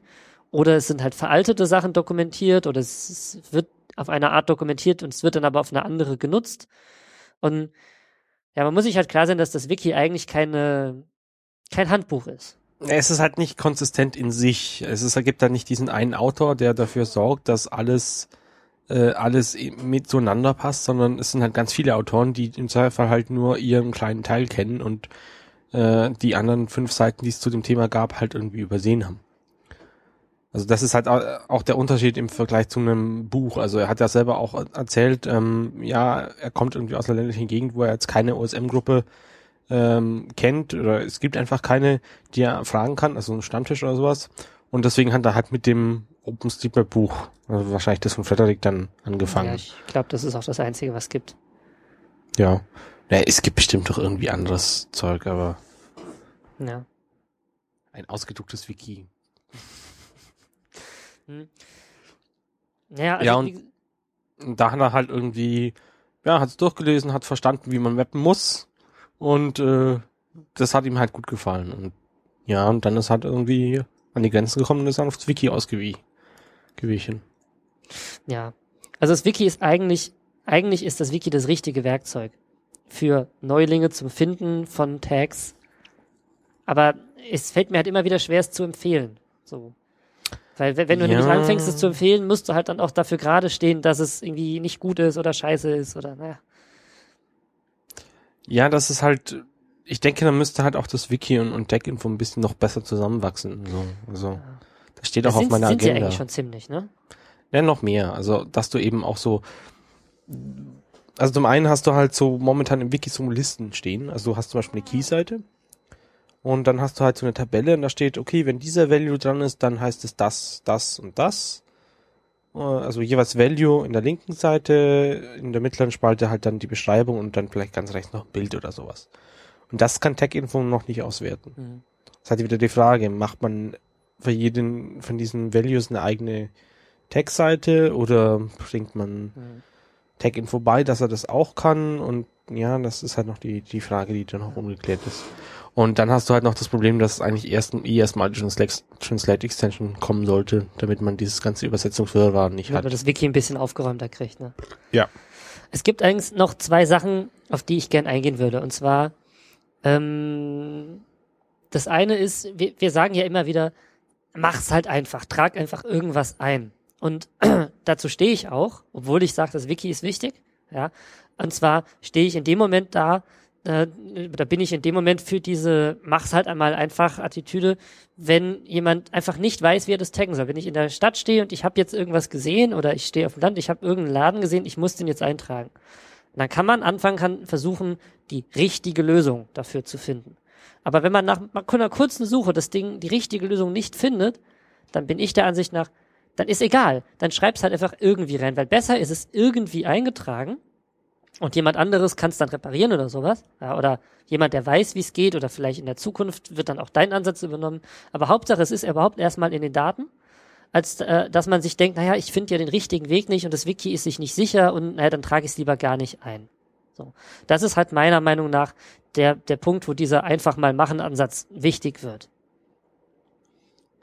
Und das kannst du ja bestimmt auch bestätigen aus deiner Erfahrung, dass man öfters mal Dinge findet, die auch im Wiki einfach noch, noch nicht beschrieben sind. Ja klar, also das ist halt, also bei mir ist halt auch der, die Weg, den ich es heutzutage auch mache, ist halt auch einfach, ähm, ja, erstmal eintragen und wenn halt mehr Leute verwenden, dann halt mal eine Keyseite dafür anlegen. Und die andere Sache, die ich, ähm, über, über die ich mal nachgedacht habe, weil er halt sagt, naja gut, Tech-Info ist für Anfänger nicht tauglich und ich sage, naja, das Wiki ist aber eigentlich auch nicht tauglich für Anfänger. äh, zumindest nicht, ja, weil es halt nicht eindeutig Ja, nicht in seiner Allgemeinheit. Also es gibt natürlich schon den, den Beginners Guide oder sowas. Da wird halt geschaut, dass der für Einsteiger gut verständlich ist.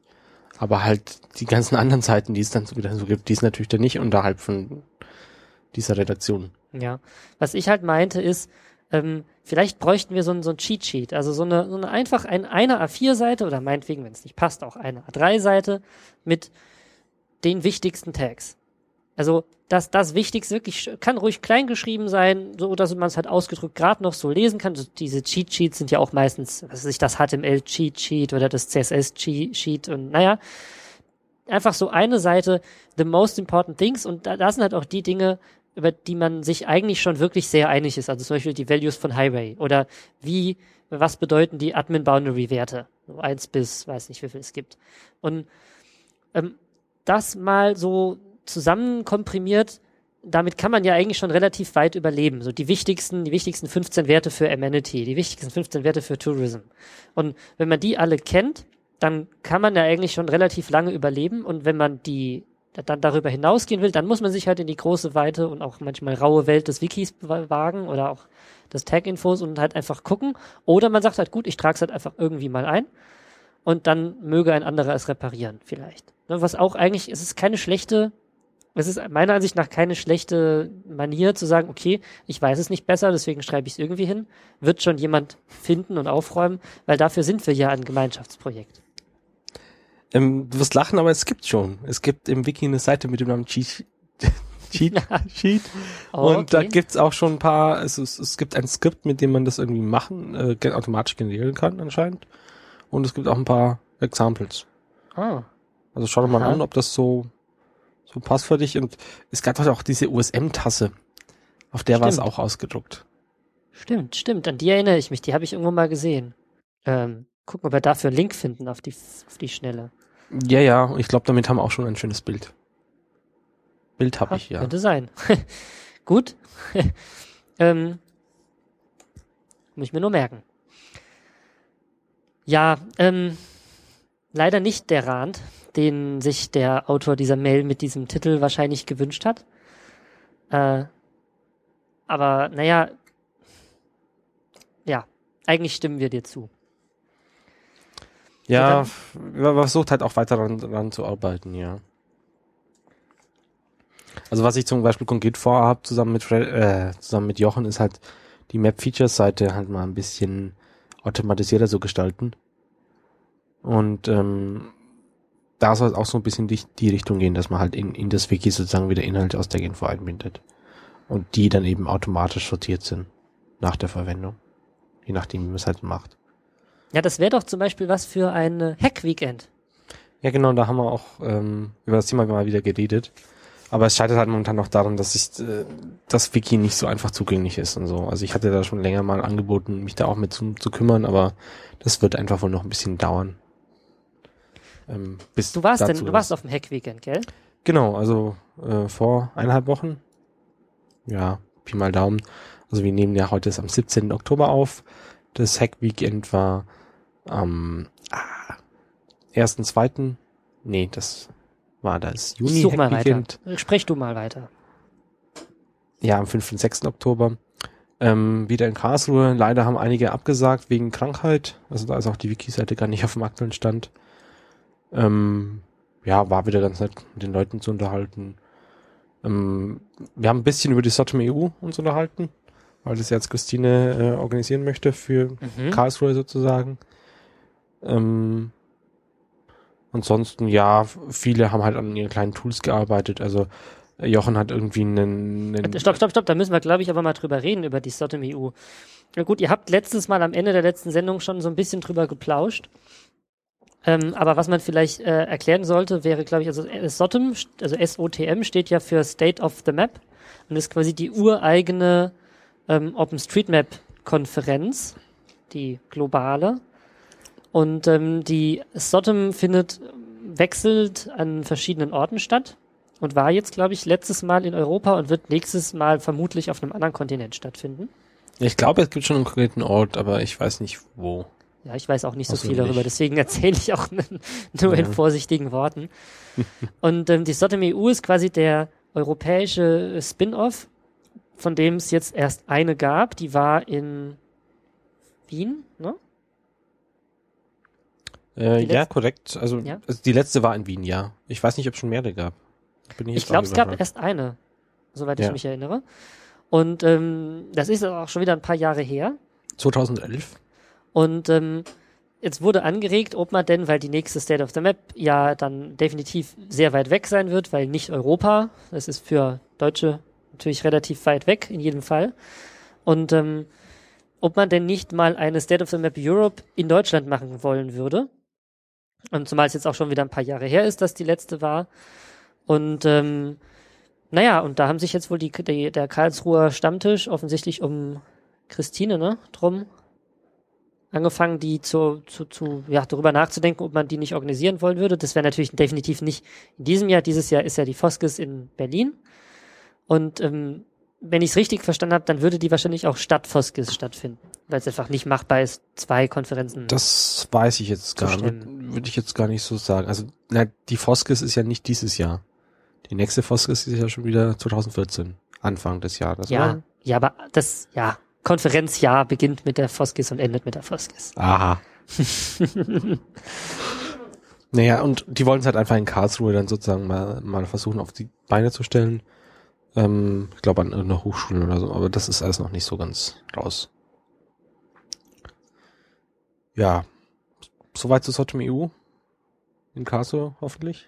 Und da habt ihr drüber gesprochen auf dem Hack-Weekend? Ja, Pi mal Daumen. Also ich, ich es, mir wurde gesagt, dass ich schon fest eingeplant bin für die Videoaufzeichnung. Ja, ich meinte so, ja, das ist okay. ähm, ja, und sonst, ja, so viel haben wir auch nicht drüber geredet. geredet.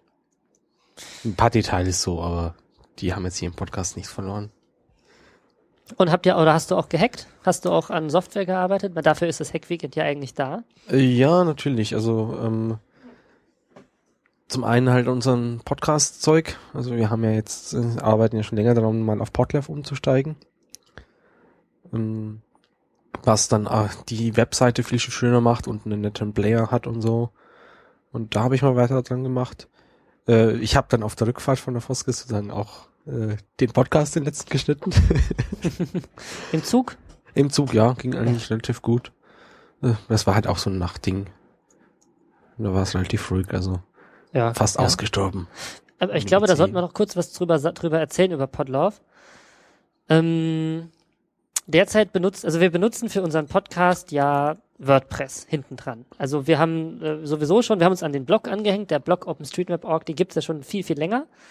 Und als wir dann gesagt haben, ja, wir wollen einen Podcast machen, da haben wir uns entschieden, uns da dran zu hängen und ähm, darin unsere Podcasts zu veröffentlichen. Und da muss man, also das kann WordPress nicht von Haus aus, da muss man so ein Plugin installieren. Und wir haben uns damals für Blue, Blueberry PowerPress entschieden, genau. Das genauso scheiße ist, wie es klingt. Und ähm, das benutzen wir im Moment, um unsere Podcasts zu veröffentlichen. Das heißt, wir äh, machen damit halt unseren, unseren Blog-Eintrag, pasten, pasten die URL rein und dieses Blueberry PowerPress macht dann halt einen Feed daraus, den man äh, ähm, verwenden kann, um äh, den zu abonnieren und sowas. Und das kann halt ganz viele von den Dingen nicht, die wir wollen. Zum Beispiel, was die wenigsten wissen, wir bieten unseren Podcast nicht nur als MP3 an, sondern eigentlich auch als MP4 und als OGG und auch als Opus und äh, eigentlich haben wir den in ganz vielen Formaten vorliegen, aber das Blueberry PowerPress erlaubt es uns nicht, ähm, mehrere Feeds zu haben für den Podcast, je einen pro Format. Das geht damit einfach nicht. Das haben die nicht vorgesehen. Und ähm, sowas und viele, viele andere Sachen auch kann der Podlove Player oder der Podlove Podcast Publisher, ähm, der vom, von einem der bekannteren Podcaster in Deutschland, von Tim Pridlove, mit betreut wird. Und der ist inzwischen auch stable und released und alles. Und eigentlich würden wir den halt gerne einsetzen, weil der auch dem Podcaster das Leben leichter macht. Also man, man pastet da die URL zu seiner Datei rein und der füllt dann alles von selber aus, den Titel und die Description und sowas. Und man muss es alles nur noch einmal eintippen und nicht fünfmal. Und der sorgt halt dafür, dass alles gleich stimmt und passt und richtig ist. Und ähm, den würden wir gerne einsetzen, aber unsere aktuelle Softwarelage auf dem Blog, äh, auf dem Server, wo auch der Podcast und das, der Blog drauf läuft, der erlaubt es nicht. Und der Andi hat sich da, also ich habe mal angefangen und der Andi hat sich jetzt noch weiter damit beschäftigt, die Migration auf einen anderen Server vorzunehmen und dort dann eben auch die Umstellung von Blueberry PowerPress auf den Podlove Podcast Publisher zu machen. Wer auch immer sich diese Akronyme ausgedacht hat. Ah, ich, ich glaube, es ist, sie, sie freuen sich. Ich glaube, es ist toll. Ich finde es eigentlich auch äh, lustig, muss ich sagen. Erzähl mal, wie, wie läuft denn diese Umstellung? Ja, ich weiß nicht, wie, wie tief ich da ins, Detail gehen möchte oder soll. Ähm, das, sind dann, das, sind dann sozusagen zwei getrennte Blocks, die in einer WordPress Multisite äh, laufen. Ähm, das heißt, es wird dann halt um die, die Podcast äh, OpenStreetMap.de Domain geben oder und die ja die klassische Blog äh, .openstreetmap.de Domain und dann landet man halt auf verschiedenen Seiten. Wir haben ja auch jetzt schon eine podcast.openstreetmap.de, Ja, die, die aber- aber nur eine Weiterleitung ist. Genau. Und dann sieht man halt oben rechts die Logos und, und so. Und sonst ist da eigentlich nicht allzu viel Unterschied. Ja, vielleicht das dann sozusagen die Nutzerbasis irgendwie, aber das ist eigentlich. Ich glaube, man kann sich auch mit denselben Nutzern einloggen. Ja, doch geht. Ich würde sagen, da reden wir dann drüber, wenn es mal live ist und so, weit es mal funktioniert, endgültig. Auf jeden Fall, also wir haben auch schon einige Leute gehabt, die sich über diverse Dinge beschwert haben, zum Beispiel über den komischen Titel in unserem Podcast-Feed.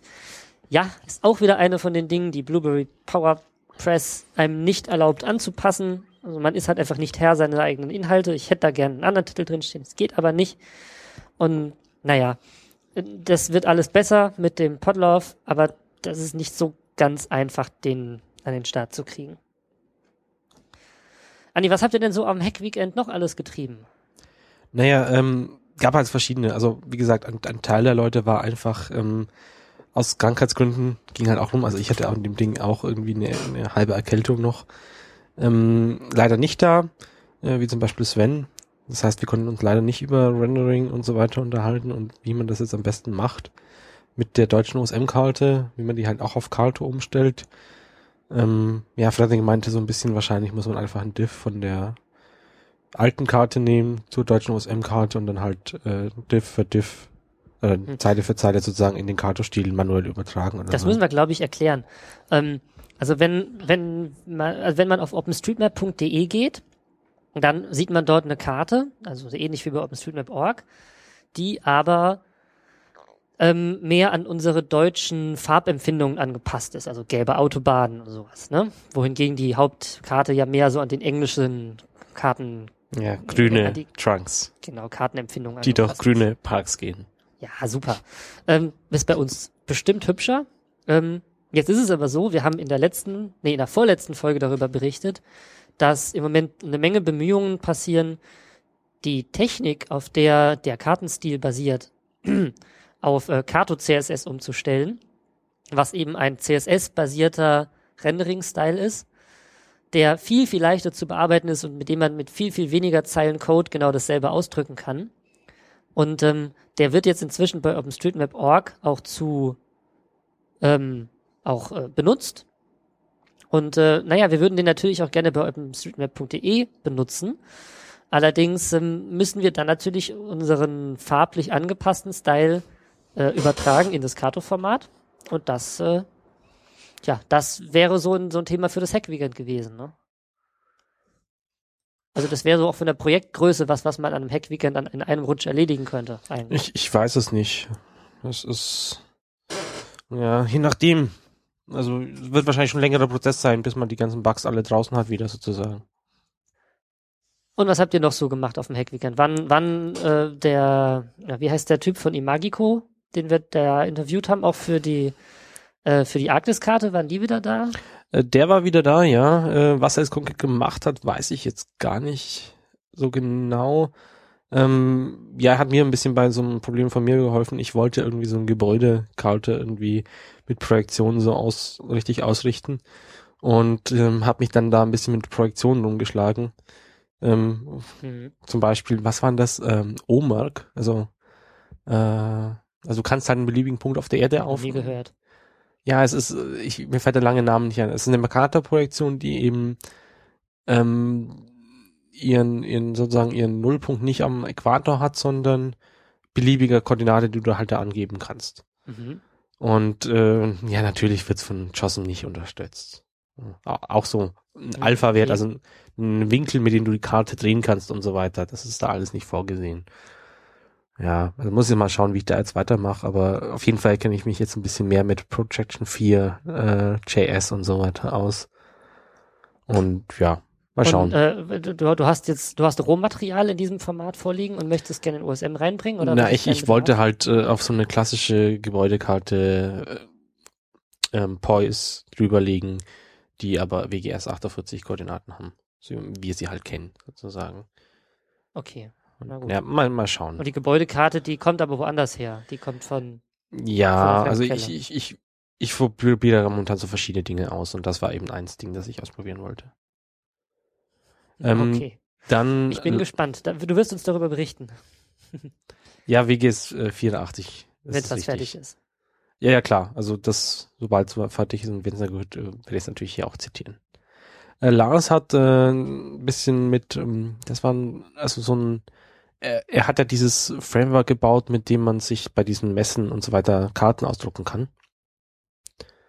Ähm, das heißt, du kommst an einen Stand hin und dann ist halt ein Drucker und dann sagst du, okay, ich möchte den Ausschnitt haben und dann äh, hat er da halt so ein, ein bisschen Tool gebaut, das wahrscheinlich nur er bedienen kann, mit dem er halt diese Karten automatisiert erstellen kann. Und da hat er ähm, mit Hilfe von der Overpass API holt er sich alle Gebäude, die irgendwie 3D-Text haben und nimmt dann äh, OSM to World, um daraus eben 3D-Geometrien zu machen und legt darunter dann eine Mapnik-Karte und ich glaube auch noch Hill-Shading und so und das sah eigentlich ganz nett aus. Also ähm, ich, vielleicht kommt dann auch irgendwann noch mal Screenshots Hast du da so. einen Namen oder einen Link zu? Nee, das hat er nur dann am Schluss noch mal kurz gezeigt. Bilder habe ich davon jetzt nichts, nichts, ähm, keine gesehen. Ja. Im Web Gut. sozusagen. Also das wird er vielleicht noch ankündigen bei der nächsten Messe oder sonst irgendwie. Äh, dann, was haben wir denn sonst noch? Ja, das Standardzeug. Ach so, ja genau. Dietmar war, ist mit gutem Beispiel vorangegangen und ist sogar noch äh, während dem Hacking-Wochenende auf Mappen gegangen. Und zwar hat er sich darüber aufgehört, dass so eine Stolpersteine in, in Karlsruhe gemappt sind und hat das dann das Mann Mhm. gleich nachgeholt. Daneben hat er sich halt um seine Straßenauslistung und so weiter gekümmert. Stolpersteine müssen wir, glaube ich, äh, erklären. Ähm, mach. ähm, Stolpersteine sind solche ähm, goldenen oder na, es ist wahrscheinlich kein Gold, es ist äh, ein äh, also goldfarbenen Messing wahrscheinlich, ja. äh, Messing Metallmarkierungen, die äh, in den Boden eingelassen werden vor Gebäuden, in denen während der während des Zweiten Weltkriegs Menschen äh, deportiert wurden und auf denen draufsteht Stolpersteine hier wohnte von bis und ein Name oder eine kleine Geschichte dazu. Und wenn man so durch die Stadt geht, dann, dann stolpert man halt, naja, nicht wirklich physisch, aber doch mit den Augen öfters mal darüber und denkt sich, wow, so viele, so viele von diesen Messingtafeln im Boden und, und kriegt halt mal ein Gefühl dafür, wie viele davon, wie viele Menschen davon betroffen wurden. Und es gibt sehr, sehr viele davon äh, in Deutschland verteilt. Ich habe ehrlich gesagt keine Ahnung, wie viele. Wenn das einer weiß im Chat, könnte das uns ja mal mitteilen. Steht bestimmt auch irgendwo in der Wikipedia drin. Ah, steht sogar hier. Mittlerweile 42.500 Steine. Und ähm, aber welt äh, eu- europaweit, nicht nur in Deutsch, in Deutschland. Und ähm, die versuchen wir natürlich auch alle zu mappen. Und naja, da war er wohl unterwegs, ne? Genau, also es ist wohl der letzte freiwillige Wohnort der entsprechenden Person. Was, wer war denn sonst noch so da? Ja, äh, Stefan Knaus ähm, hat ein bisschen probiert, äh, den Mapnik äh, Hiesbus äh, Branch zu kompilieren, der wohl vieles bei dem Textrendering in äh, zum Beispiel Thailand korrekter macht. Also das ist da wohl so, dass man ähm, da gibt's mehrere Zeichen, die sich aus einem Zeichen zusammensetzen. Also in UTF-8 und so. Also zum Beispiel, äh, also vereinfacht gesagt, Mhm. es gibt einen A mit einem Strich drüber Ach, und das kannst du das machen, indem du den Strich und das A nimmst. Ja, das ist bei UTF-8 ja öfters so, dass man Zeichen aus mehreren zusammensetzt. Das gibt's ja auch bei Umlauten. Für den Dopp es gibt in UTF-8 das Ö als O mit Doppelpunkten und es gibt aber auch das Zeichen, hier sind Doppelpunkte und der nächste, den malst du bitte drunter und dann das zweite Zeichen ist dann ein O. Und man kann es halt auf mehrere Arten hinschreiben. Genau, und Das ähm, meinst du, ne? Solche ja, und- Kombinationszeichen. Genau, und das ist, gibt's irgendwie noch viel, viel komplexer aus mehreren Zeichen und so weiter. Und was halt teilweise dann passiert ist, Mapnik, ähm, wenn jetzt eine Straße umgekehrt eingezeichnet ist, also geht zum Beispiel von rechts nach links und nicht von links nach rechts, dann dreht Mapnik Zeichen für Zeichen in dem Text um. So, und jetzt rate mal, was Mhm. dabei schief geht bei solchen Kombinationen. Oh, weia. Ja. Ja, natürlich. Ich meine, das kann man sich ja vorstellen, dass das dann nicht mehr funktioniert, wenn man es rückwärts malt. Das Problem hast du ja auch, wenn du versuchst, einen UTF-8-Text einfach nach so und so viel Zeichen durchzuschneiden. Ja. Da schneidet man ja auch manchmal zwischen so Zeichen, solche Kombinationszeichen einfach zwischendrin durch. Genau, und da gab's eben diesen, diesen Heathbest-Branch, der das irgendwie besser macht, der halt einen, externen Library verwendet, aber der ist leider nie in, eine, in Stable-Branch äh, gemerged worden. Und das ist wohl auch nicht so einfach und der wollte das halt einfach mal ausprobieren und das hat er im Prinzip da gemacht. Weil halt dann Leute haben, haben sich halt beschwert, dass bei seiner Thai-Karte dann nicht angezeigt wird und haben dann teilweise auch angefangen, die Straßen umzudrehen und so. Hm. Also es hat teilweise funktioniert für kleine Kacheln, aber für mehr Daten äh, gab's da ein bisschen Probleme. Ja, das, das Rendering von Mapnik ist an vielen Stellen ziemlich krude. Also nicht nur beim Font-Rendering, sondern auch, auch an anderen Stellen. Also man hat beispielsweise ich bin, äh, so Sachen wie das da ähm, Icons dann ohne Text da stehen oder der Text ohne Icon oder ihr habt jetzt gerade ein, eine Sache bei dem äh, bei dem Kato-Style äh, ein bisschen mitverfolgt, wo teilweise das Problem ist, dass das Icon also wenn man ein, ein, ein, was weiß ich, ein Geschäft malt, dann, dann malt man irgendwie oben das Icon von dem, von dem Shop und unten drunter der Name, dass wenn der Name per Stylesheet zu nah an das Icon gerutscht wird, dass dann der Mapnik unter Umständen den Text nicht mehr malt, weil das Icon, das ja eigentlich zu dem Text gehört, zu nah dran wäre. Und das hängt aber unter Umständen davon ab, was da für Buchstaben drin sind. Also wenn der Buchstabe groß geschrieben ist, ist er halt höher, dann verschwindet das Label und wenn das nur aus Kleinbuchstaben besteht, der Name, dann malt er noch hin. Und das, äh, ja, ja, ist es halt nicht schön. Jetzt weiß ich nicht, ob das eine Sache ist, die man im Style ändern sollte oder ob das ein Mapnik-Problem ist, aber ähm, ja, ich glaube, da gibt es noch einige Sachen zu, zu verbessern bei einem Rendering. Und das Schriftrendering ist mit Sicherheit auch so ein, mit Sicherheit auch so ein Ding. Naja, soweit zu dem. Ähm, von den anderen, die jetzt noch auf der Liste stehen, weiß ich jetzt nicht teilweise, was sie so genau gemacht haben, aber ich denke, das sollte auch reichen. Ja, dann gehen wir doch mal zum nächsten Thema weiter. Wir haben, man glaubt es kaum, Hörerfragen bekommen und zwar nicht nur per Text, sondern sogar per Audio. Könnt ihr euch das vorstellen? Wie lang ist das her, dass wir das letzte Mal einen Audioboo-Hörerkommentar eingespielt haben? Ich kann mich ja kaum noch dran erinnern. ähm, aber euer Aufruf beim letzten Mal hat anscheinend gut funktioniert. Es sind sogar äh, zwei Leute auf audioboo.fm gegangen und haben dort eine Frage eingesprochen für uns, die wir jetzt, wie versprochen, auch live im Podcast spielen und beantworten werden. Na, ich muss dich ein bisschen korrigieren. Es war eigentlich nur einer, der eine Frage gestellt hat und daraufhin hat Marc sich darum gekümmert, dass dann auch gleich eine Antwort von kommt. Aber ja, äh, hört einfach mal rein. Fahr ab, Andi. Ja, hallo, liebe Osmonauten Andi, Marc und Peter. Hier ist die Katrin. Ähm, ihr habt ja in der letzten Podcast-Folge darum gebeten, dass mal wieder jemand ein Audiobuch-Kommentar euch zukommen lässt. Und da dränge ich mich jetzt gleich mal vor. Vielleicht bin ich ja noch die Erste. Ähm, mein Thema ist äh, der ID-Editor, den ihr ja mehrfach über den grünen Zweig äh, gelobt habt, äh, mit dem ich aber nicht warm werde irgendwie. Also ich bin alte Potlatch-Nutzerin. Entschuldigung.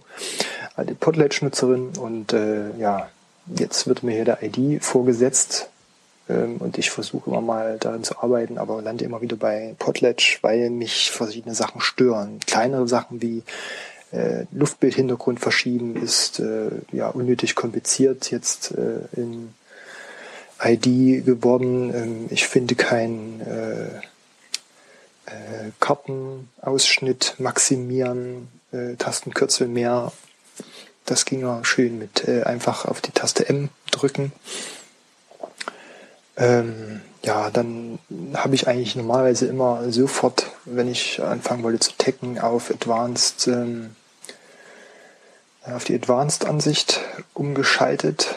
Äh, nicht dieses doofe Menü-Auswahl-Zeug, sondern einfach äh, eine Tabelle, wo ich Key und Value eintrage und äh, fertig ist das Ganze. Das ist jetzt irgendwie äh, komplizierter, da muss ich erstmal im Menü irgendwie was auswählen, eine Linie, eine Straße, irgendwie was.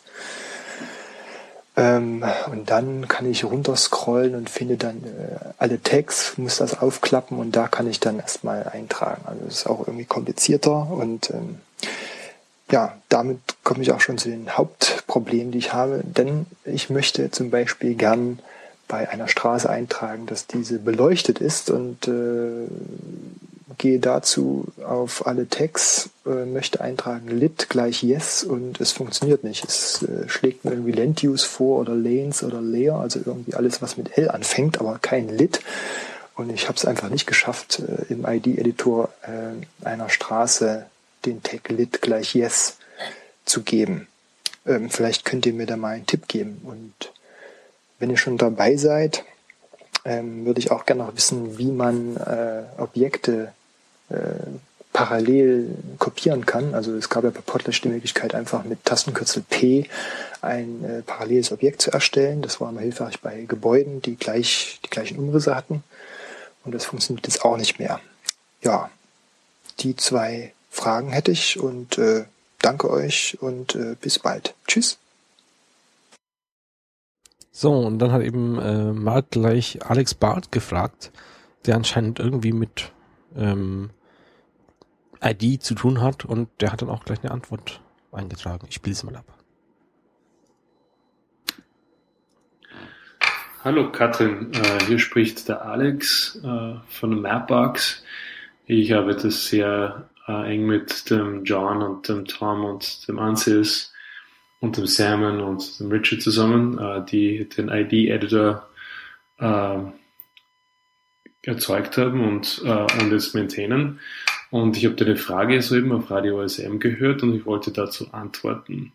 Deine erste Frage war, äh, wie man denn äh, Lit Yes, eine beleuchtete Straße, in ID eingibt. Und das ist ganz einfach, du, hast da, du warst da schon auf dem richtigen Weg. Du nimmst einfach, du verwendest einfach den äh, den äh, Tag-Editor in der linken Sidebar von ID. Du scrollst einfach runter und trägst dort direkt äh, Key und Value ein. Äh, falls Lit nicht vorgeschlagen wird, das macht überhaupt nichts. Du trägst einfach äh, Key und Value ein und äh, bestätigst Falls das aus irgendeinem Grunde nicht funktioniert, so wie ich das beschreibe, bitte äh, äh, lass uns das wissen und ich, ich komme da später nochmal drauf zurück, wie du, das, wie du uns das am besten wissen lassen kannst. Was deine zweite Frage betrifft, äh, wo es um äh, das Kopieren und das Erstellen von parallelen äh, Objekten geht, das unterstützt ID leider noch nicht. Und genauso wie im ersten Fall, wo ich dich gebeten habe, irgendwelche Probleme direkt an uns zu, zu berichten, du kannst das gerne auf, äh, kannst das gerne als Feature Request äh, auf dem äh, ID-Editor, bei dem ID-Editor Repository eingeben. Und zwar, das wäre auf GitHub, äh, und zwar der ID-Editor, äh, den kannst du auf github.com slash systemd slash ID finden. Und systemd äh, buchstabiert man mit S-Y-S-T-E-M-E-D. Ähm, dort kannst du ganz einfach Dort kannst du ganz einfach äh, ein, ein neues Issue aufmachen und deine Frage direkt äh, eingeben. Äh, ich hoffe, das war äh, hilfreich äh, und äh, ja, danke, danke fürs äh. Ja, danke dir, Alex, für die Audioantwort. Und ähm, ich hoffe, Katrin, deine Frage ist jetzt beantwortet. Und falls nicht, dann mach äh, ruhig ein Issue bei ID auf oder schreib uns, beziehungsweise sprech uns nochmal eine neue Frage bei Audioboo ein. Wäre ja doch ganz interessant, falls wir das nochmal weiterführen könnten. Und das gilt natürlich auch für alle anderen. Ihr habt es jetzt gehört, wie es sein könnte. Und wenn ihr eine Frage habt, dann könnt ihr die gerne auch bei audioboo.fm einstellen. Da klickt man einfach drauf, drückt auf Aufnahme und äh, vergibt dann als Tag äh, Raute Radio OSM. Wir kriegen dann eine Mail und wissen, dass wir euch beim nächsten Podcast mit einspielen sollen. Und wie immer könnt ihr uns natürlich ebenso auch einfach äh, Audiodateien schicken. Also wenn ihr jetzt irgendwie nicht mit diesem Flash-Zeugs bei Audiobook klarkommt, könnt ihr uns auch gerne ein MP3 oder auch ein OGG oder sowas schicken, wenn euch das besser gefällt oder ein FLAC. Einfach an podcast.openstreetmap.de schicken und äh, diese Mailadresse sowie alle anderen Wege, uns irgendwie zu erreichen und alles, was man über den Podcast so wissen muss oder kann, findet ihr auf podcast.openstreetmap.de. Haben wir das auch untergebracht, gell? Genau. Als nächstes haben wir dann jetzt mal ein etwas experimentelles Segment geplant.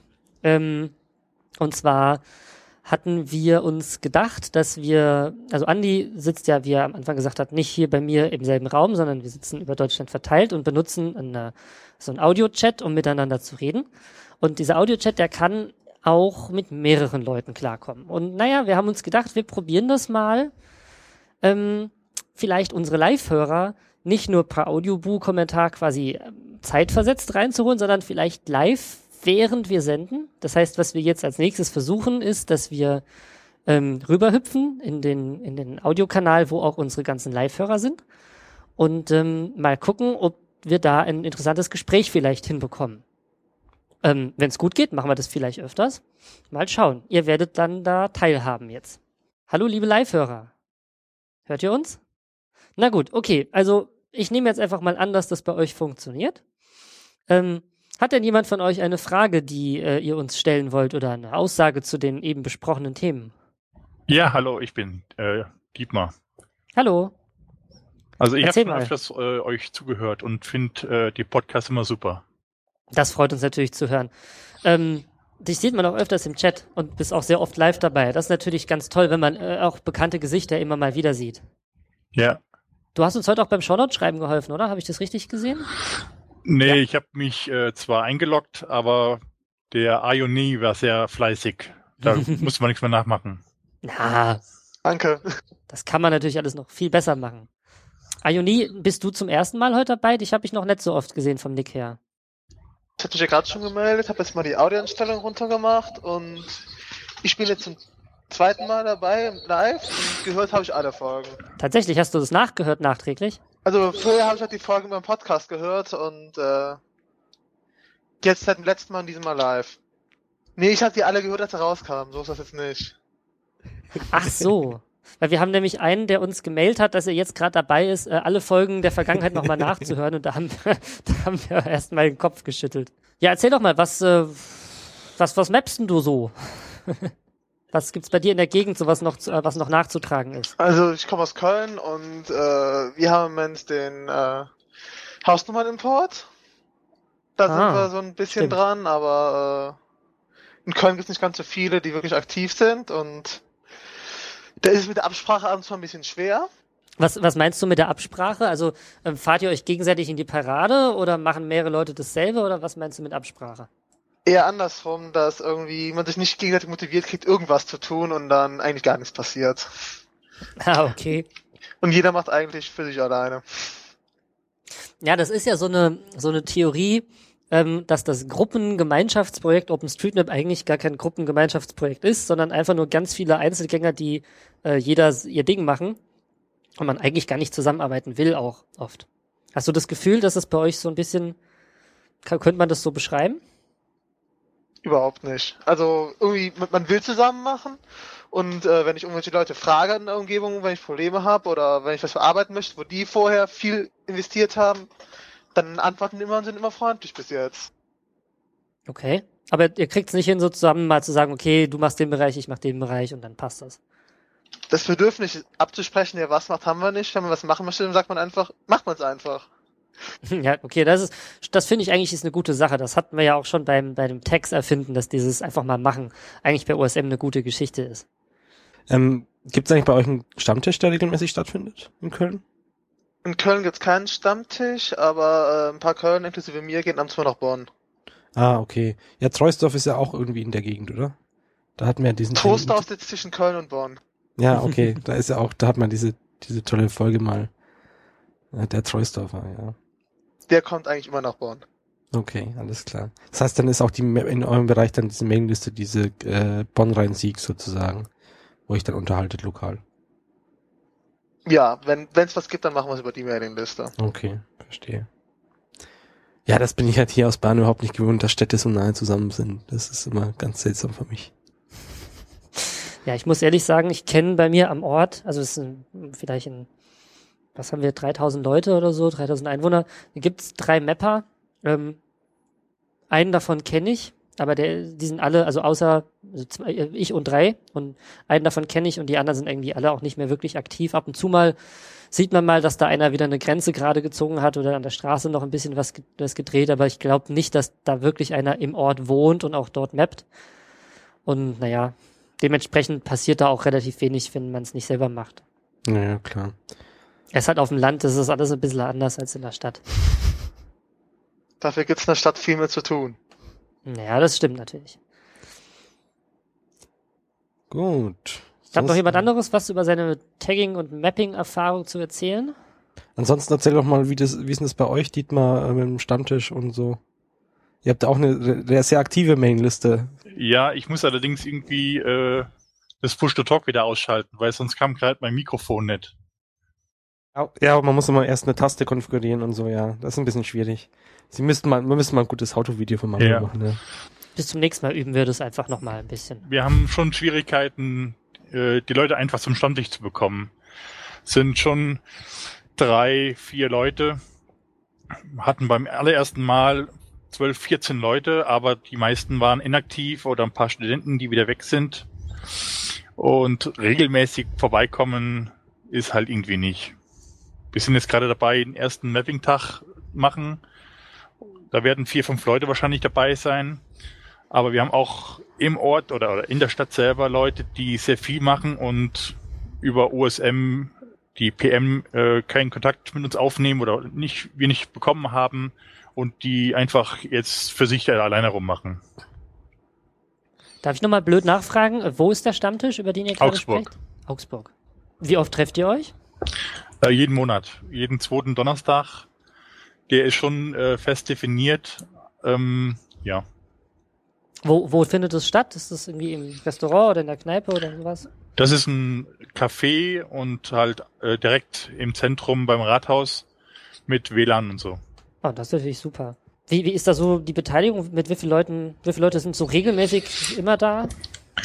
Also die eiserne Mannschaft besteht aus zwei Leuten. Wir kommen und äh, hatten jeweils ein oder zwei Ausfälle seit zwei Jahren.